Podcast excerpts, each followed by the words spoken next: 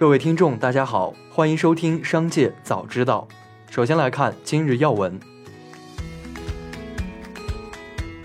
中国统计年鉴二零二一数据显示，有十二个城市住户存款余额超万亿元，其中北京超四万亿元位居第一，上海位居第二，广州、重庆、深圳位列三到五位。二零二零年，北京人均存款达到了十九点六万元，接近二十万元大关。上海以十四点八万元位居第二，新一线城市杭州以十一点九万元位居第三。相比之下，南方城市的人均存款较少，有八个城市人均存款低于七万元，全部来自南方地区。饭圈集资指由明星后援会发起，由粉丝为明星募集资金，购买明星应援物品、购票、打榜等行为。投票、买专辑、杂志、周边，种种需要粉丝花钱为明星买数据的任务层出不穷。中央网信办自今年六月开展清朗饭圈乱象整治专项行动，八月下发饭圈乱象治理通知以来，已累计清理负面有害信息四十余万条，处置违规账号两万多个，群主六千五百多个，解散话题三千多个。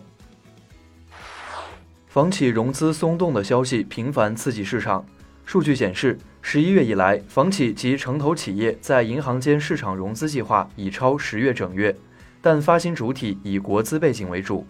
近日有消息称，部分银行在贷款方面对不同资质房企作出区别对待，其中对国有房地产企业给予专项政策支持，并为其开出融资白名单。但多位银行业人士称未接到通知。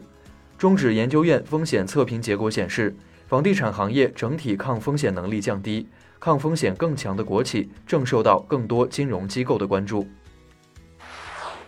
中国统计年鉴二零二一显示，二零二零年全国人口出生率为千分之八点五二，首次跌破千分之十，创下了一九七八年来的新低。同期全国人口自然增长率，也就是出生率减死亡率，仅为千分之一点四五，同样创下一九七八年以来的历史新低。疫情危机与我国近年来出生下降趋势叠加，加速了我国出生人口数量与生育率的下行。疫情对我国婚育的抑制性影响既全面又广泛，导致2020年一季度婚姻登记对数下降百分之四十五，四季度出生人口数量锐减，尤其是三十岁以下人群的生育数量以及一孩的出生数量下降更为迅猛，压低了我国的出生人口规模。一起来关注企业动态。视频平台哔哩哔哩以约一点一八亿元的价格收购持牌支付机构浙江永义电子支付有限公司百分之六十五点五的股权，成为控股方，正式获得支付牌照。去年十一月，B 站官网曾放出支付业务相关岗位，在岗位要求中提到设计支付相关产品、B 站支付平台核心技术研发等描述。目前，电商正在成为 B 站重要的变现途径。B 站最新财报数据显示，随着电商平台销售额的快速提升，B 站电商及其他业务收入达七点三亿元，同比增长百分之七十八。碧桂园旗下的天降 AI 火锅被指控抄袭巴奴毛肚火锅。天降 AI 火锅的毛肚、雪花牛肉、乌鸡卷、绣球菌等菜品名称、摆盘设计、菜品容器等都与巴奴毛肚火锅极其相似。碧桂园的天降 AI 火锅餐厅隶属于它旗下的千禧机器人集团，开业仅一个多月。千禧集团成立于二零一九年五月，已实现五加一的智慧餐饮布局，包括中餐、火锅、快餐、煲仔、粉面五大业态机器人餐厅。尔西文化起诉杭州微念，称其对旗下签约博主存在欺骗、不诚信等不当行为。并且微念在管理公司期间存在严重损害公司利益的行为，目前该公司已向有关部门递交举报及诉讼材料。此前，李子柒方也声明称，其与微念的纠纷不是股权纠纷，而是微念有违约行为。恒大汽车公告称，公司已经和配售代理签订了配售与认购协议，通过先旧后新的方式，以每股三港元配售九亿股。预计配售所得款项总额约为二十七亿港元。恒大汽车称，公司拟将收取的所得款专项用于公司新能源汽车的研发及生产制造，为恒驰新能源汽车顺利投产奠定基础。这已经是恒大汽车一个月内的第二次配股。刚宣布涨价不久，涪陵榨菜便推出了豪华版榨菜礼包，售价高达八百八十八元。对于榨菜上千元的定价，涪陵榨菜表示，沉香款是公司一直有的产品，用的是腌制比较久的榨菜做成的，不是新推出产品。八百八十八元五年沉香榨菜是作为礼品榨菜的品类进行销售，属于涪陵榨菜的高档款。公司也明确表示，五年沉香榨菜只是属于系列产品扩张，没太考虑依靠高端提升公司业绩，主要还是通过主力的大众款产品。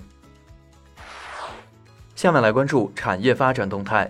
上交所发布退市指标退市新规，规定指出，在财务类退市指标方面。新增了扣非前后净利润孰低者为负，且营业收入低于一亿元的组合财务指标，目的是更为精准地刻画描述上市公司的持续经营能力，力求出清空壳公司。近一段时间，先后有两家银行被爆出企业在银行的几亿乃至几十亿的高额存款被质押，两起事件引发了社会对存款安全的关注。对此，银保监会回应称。已第一时间要求相关银保监局组成工作组进驻银行开展现场调查。目前调查工作正在加紧进行，如调查发现银行存在违规行为，将依法依规严肃处罚问责；如调查发现涉嫌违法犯罪行为，将依法移交司法机关处理。银保监会指出，一些商业银行的票据业务出现了发展不规范、有章不循、内控失效等问题。农业农村部监测，二零二一年第四十五周，猪肉批发市场周均价每公斤二十四点零二元，环比涨百分之三点八，为连续五周上涨，累计涨幅百分之三十四点九，同比低百分之三十九点零。卓讯资讯分析师牛哲认为，猪肉的消费旺季可能集中在十一月份或十二月份上旬，到了十二月份下旬，估计已处于消费尾声。到时候，猪肉处于供过于求的局面，或会导致猪价呈现高位下滑的走势。最后，我们来关注国际方面，波音周五股价下跌百分之五点七。公司称正在进一步放缓七八七梦想客机的生产，接下来会着重提高飞机质量。公司正在解决的缺陷不会对目前在飞的七八七梦想客机构成安全威胁。韩国炸鸡行业龙头孝村炸鸡宣布，从二十二日起全面上调炸鸡价格，每只售价从原来的一万五千韩元上调至两万韩元，约合人民币一百零八元。涨价原因是食用油价格上涨和配送成本上升。此前，韩国多家大型鸡肉供应商因涉嫌长期操控鸡肉价格被查处，引发韩国社会广泛关注。韩国监管部门表示。接下来将对市场上鸡蛋以及其他品种肉鸡的价格是否存在类似的问题展开调查，同时还将加强对禽肉类价格的监管，严肃处理违法行为。以上就是本次节目的全部内容，感谢您的收听，我们明天再会。